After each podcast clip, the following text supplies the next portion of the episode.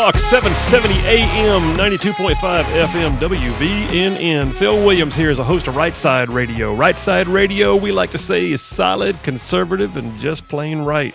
Hey, thanks for joining us. It's been a great day so far. We have covered the gamut. Uh, had some great interviews. Uh, Casey Wardynski was just on. My sweet wife was on a little while ago. Before that, we had a retired Major General telling us about veterans' opportunities here in the community. And, and, and now I'm going to go back to sort of what the focus of my monologue was when we opened the show. I talked about the fact that the Biden administration has just openly admitted this is not hypothetical, this is not rhetoric, this is not hyperbole. I am not just being overly loquacious. I'm not being contumacious, pugnacious, or any of that. I'm, what I'm saying to you right now is real. Go online. You can watch Jen Psaki herself say that what the Biden administration just admitted to is that they are flagging people's posts on social media in coordination with Facebook. That's called scary. All right. I mean, if you look at it, they actually say the Biden administration is recommending several things to Facebook, one of which is that they measure and share publicly the impact of misinformation on their flat on their platforms and should provide publicly and transparent data on misinformation that is given and the reach of who is going to and the audience that is reaching. Y'all, that's called doxing. All right? What they just said there in fancy political terms is hey, we're going to find out who you are and we're going to make you known so the whole world can point their finger at you and cancel culture can take over from there. Number one. Number two, we have recommended and proposed they create a robust and enforcement strategy that bridges their properties and provides transparency about the rules. What that's saying is they will decide what is considered misinformation and they will take action to include removing you from their platforms or shutting off your uh, particular posts, basically limiting your free speech. So now we're at doxing and limiting free speech. And then the last thing was it's important that we take faster action against harmful posts. As you all know, information travels quite quickly on social media. Sometimes it's not accurate, and Facebook needs to move more quickly to remove harmful, violative posts. You know what that means? No, no, no time for thinking this through. No, take a deep breath. No, consider what the constitutional implications are. Let's just get rid of them real quick before anybody has a chance to stir up a conversation we don't want them to have. That's what that means. So this is this is not this is not just pure rhetoric. I'm not just sitting here making this up. I'm looking at the article. Earlier I was watching the video. I've got the TV on right here in the studio studio, and I'm seeing Jen Psaki on TV saying this stuff. Well, listen, state governments do have a right to say something. And and even though I guarantee you, every time you try to do something conservative, the ACLU, and and and the other organizations that seem to uh, take issue with anything conservative, they will find something to say in court. But I also know this: we will not hit anything if we don't shoot at it. In other words, we will miss 100% of the targets we don't shoot at. We have got to start taking a stand and make them work for it. Because if we do nothing, then nothing good will happen. Well, in Florida, and you know, how how many of y'all out there are admiring Governor Ron DeSantis' stance on everything right now? Um, he's considered to be, you know, so I hear people calling him, you know, America's governor. You want to talk about this, by the way, call in. We got, we got a little time here. I'll take some calls. 866 494 9866. That's 866 494 9866. Because in Florida, what they did was they passed a law that would allow the citizens of that state to file suit against big tech. Now, if you heard my opening monologue, The Right Side Way, today what I said was big tech has body armor. They literally seem to have the ability to act with impunity because there are some laws that have been misconstrued in their favor, in my opinion. New York Times v. Sullivan is one common law example, meaning that uh, in that particular ruling, the precedent was set so that if a public figure is attacked in the media, well, they're a public figure, so therefore it cannot be libel or slander. Did you see what happened to Donald Trump and anybody else, by the way? Michael Flynn? Okay? People like that literally had their lives torn apart in the press, but it was okay because they were public figures. The other thing they have in their body armor at big tech is Section 230. Section 230 of the, uh, what's it called? The the Publication Decency Act, I believe. But all that was designed to do when it was first put into place was to keep pornography out of the hands of minors. But it did allow, because of the way it was drafted related to pornography, for them to remove offensive content from their platforms and not allow it to get to a certain level. Well, that has now been construed to mean, yeah, we can deplatform you, we can not like your opinions, we can we can relegate you to the backwaters of the internet, and that's what's happening. And Section 230 is considered a protection for them. It gives them like literally global immunity from anything related to the manner in which they censor people. Well, in Florida, they said enough. So in Florida, the legislature, and by the way, I was talking to a Florida legislator not long ago, and he was a part of this process, and Governor Ron DeSantis signed it eagerly. They literally passed a law that says that in Florida, it is permissible for Floridians to file suit against big tech companies who are who are literally doing what we're talking about, deplatforming your campaign, uh, taking you off of uh, your business, off of certain services that you have been paying for, and no longer allowing you to make decisions because you, you differ with their political opinions, or for that matter, just censoring your, your verbal co- or your, your content. All said and done, the Florida law was passed and it was due to take effect uh, in September uh, of last year. And then, of course, what happens? They immediately take it to court. The ACLU and others have taken it to court and just in June, I'm talking just last month, literally a federal judge struck down the law. And when I say struck it down, not truly. Basically, he, he put it on moratorium and it'll be on appeal now. But in a preliminary injunction issued in June of this year, the judge sided with two trade associations that argued that parts of the law could violate their First Amendment rights. Oh, that's interesting. So their First Amendment rights are at issue, but ours are not. And the plaintiffs took issue with the fact that the legislation seems to target large technology companies and not smaller companies. Really? Well, the judge noted the legislation was an effort to rein in the providers that were considered too large and too liberal. And by doing so, he said the balance of ideas among private speakers is not a legit, legitimate government interest.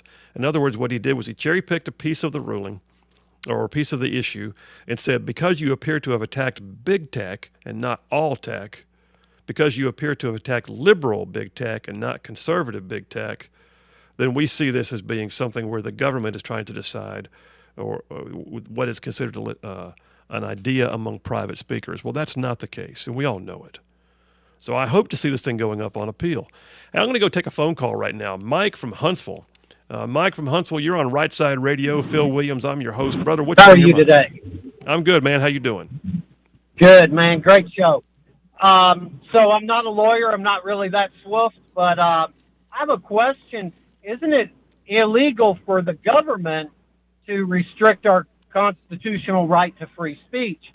And what I'm what the difference is is when they kicked uh, President Trump off of Twitter and Facebook and all of these things they did to restrict our free speech, they did it as a private company. But didn't Jen Psaki when she announced that she was having social media work for them, make them agents of the government. And therefore, Absolutely. wouldn't it be illegal for them to now restrict anybody's post? A- absolutely. What a, what a great call, Mike. Hey, you might not be an attorney, but you did stay at a Holiday Inn Express apparently, and I think you you definitely got it going on. right. Hey, hey, Mike, thanks for the call. Yeah, I'll comment on that. Uh, Mike, thanks for the call. Call in anytime. So listen, Mike is right. What what just happened there was literally the, the argument is that private companies, it's their platform. Go build your own platform. Although you saw what happened to Parler. How dare you build your own platform? Uh, how dare you host it on Amazon? Amazon took them down. Amazon just basically helped out their brethren at Facebook and Twitter, and so Parler's gone for the most part. But what what Mike what what our, what our caller just said a moment ago was exactly right. Those are private entities operating allegedly uh, in a manner that is objectionable, but they claim they have the, the rights of the free market to do so because it's their product. Now, what we've just found, though, is like I said earlier in my monologue, is that suddenly the inside words became the outside words. And like you said, Jen Psaki just admitted that there's collusion between government and these massive giants of big tech, and they have determined that it's okay to step on whoever they want to step on as long as they've decided what is considered information or misinformation. Well, Donald Trump came out yesterday, and he's saying enough's enough. I mean, if you if you if you're keeping track, you know that Donald Trump, the former president of the United States, is not allowed to be on Twitter, but yet the uh, the Ayatollah in Iran can be on there saying death to Israel whenever he wants to. So Donald Trump has said as of yesterday afternoon, fresh off the press, yesterday afternoon, former President Donald Trump announced plans to file a class action lawsuit against several big tech companies that removed him from their platforms, including Facebook and Twitter. Now, some people are saying this is just like, you know, political theater, it's, it's performative gesture, there's no chance of success. Here's what this does, all right? Like I said earlier, you will definitely not hit a single target you don't shoot at.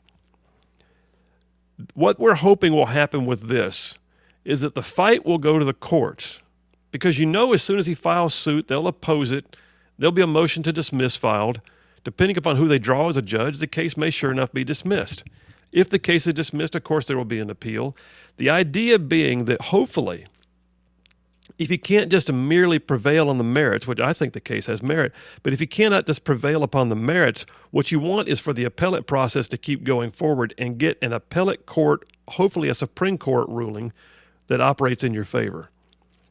Because right now, the most powerful person in the world, I've heard it said, is a federal district court judge because the federal district court judges are the only ones who can just tell you what to do. Everything after that is an appeal. But once you get all the way up to the Supreme Court of the United States and they rule, that then becomes the law of the land.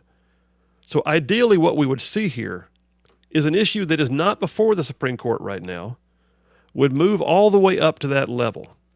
With all the money that Donald Trump can throw into it to pay the best lawyers he can find, to take a class action lawsuit all the way to the Supreme Court of the United States and finally get it to the point that Justice Clarence Thomas and others, who I mentioned earlier in my monologue, have now said that it may be time to review some of this body armor that big tech has. To include New York Times v. Sullivan, that says that you can lash out at a public figure and say whatever you want to about them in the media and on social media, and it be okay simply because they're public figures. Perhaps that needs to be re examined now. Hmm, wouldn't it be interesting if a former public figure, like a president of the United States, who was censored by major big tech, was able to move this case forward and argue convincingly that New York Times v. Sullivan and Section 230 should perhaps be repealed. And it got all the way to the Supreme Court of the United States what would happen? I don't know. Well, cue it up, Yaffee. We'll go ahead and uh, take that break, but the reality is there is so much in this story, y'all. Big tech is running amok at this point. And we have got to rein in the opportunity to have freedom of speech. And if the only road you can drive on is the road that somebody built, but they want to tell you how to speak while you're on it, there's a problem. The same is true for big tech right now, controlling the mediums by which we communicate. It would be like being told you can't say certain things on your telephone. Well, what else are you going to do? Put two strings with a, you know, a string with two cans on it? It doesn't work that way. These are systems we rely upon. And if they're going to put themselves out there as the new public square for public free speech, the speech has to be free. Right Side Radio, 770 AM, 92.5 FM. Solid, conservative, and just plain right. We'll be right back.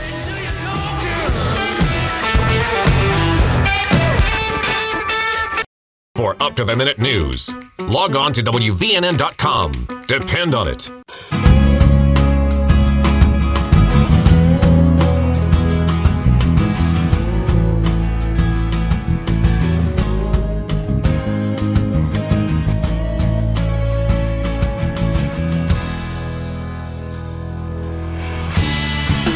News Talk 770 AM 92.5 FM WVNN, the News Talk giant of North Alabama. Proud to have an afternoon show here on the channel, Right Side Radio, where we are solid, conservative, and just plain right. I'm your host, Phil Williams. We're winding down the show, Brother Yaffee, but thank you for running the board for me today, man. No problem at all, sir. Well, it's uh, it's it's it's good to have a team, and uh, and I thank you for filling in, and and we'll just we'll just hope that uh, Copper comes back on Monday because she is definitely part of the show. Um, Hey, but listen, uh, folks, I'm going to wind this up. If you want to call, I can probably take one or two calls. 866 494 9866. That's 866 494 9866. Let me tell you why this matters about the censorship we're seeing right now. Because the allegation being made in the potential Trump lawsuit, the statement that was made is that, for instance, defendant Facebook, they say, has increasingly engaged in impermissible censorship resulting from threatened legislative action, a misguided reliance upon Section 230, a willful participation in joint activity with federal actors, and their status then rises, therefore, beyond that of a private company to that of a state actor. That's exactly right.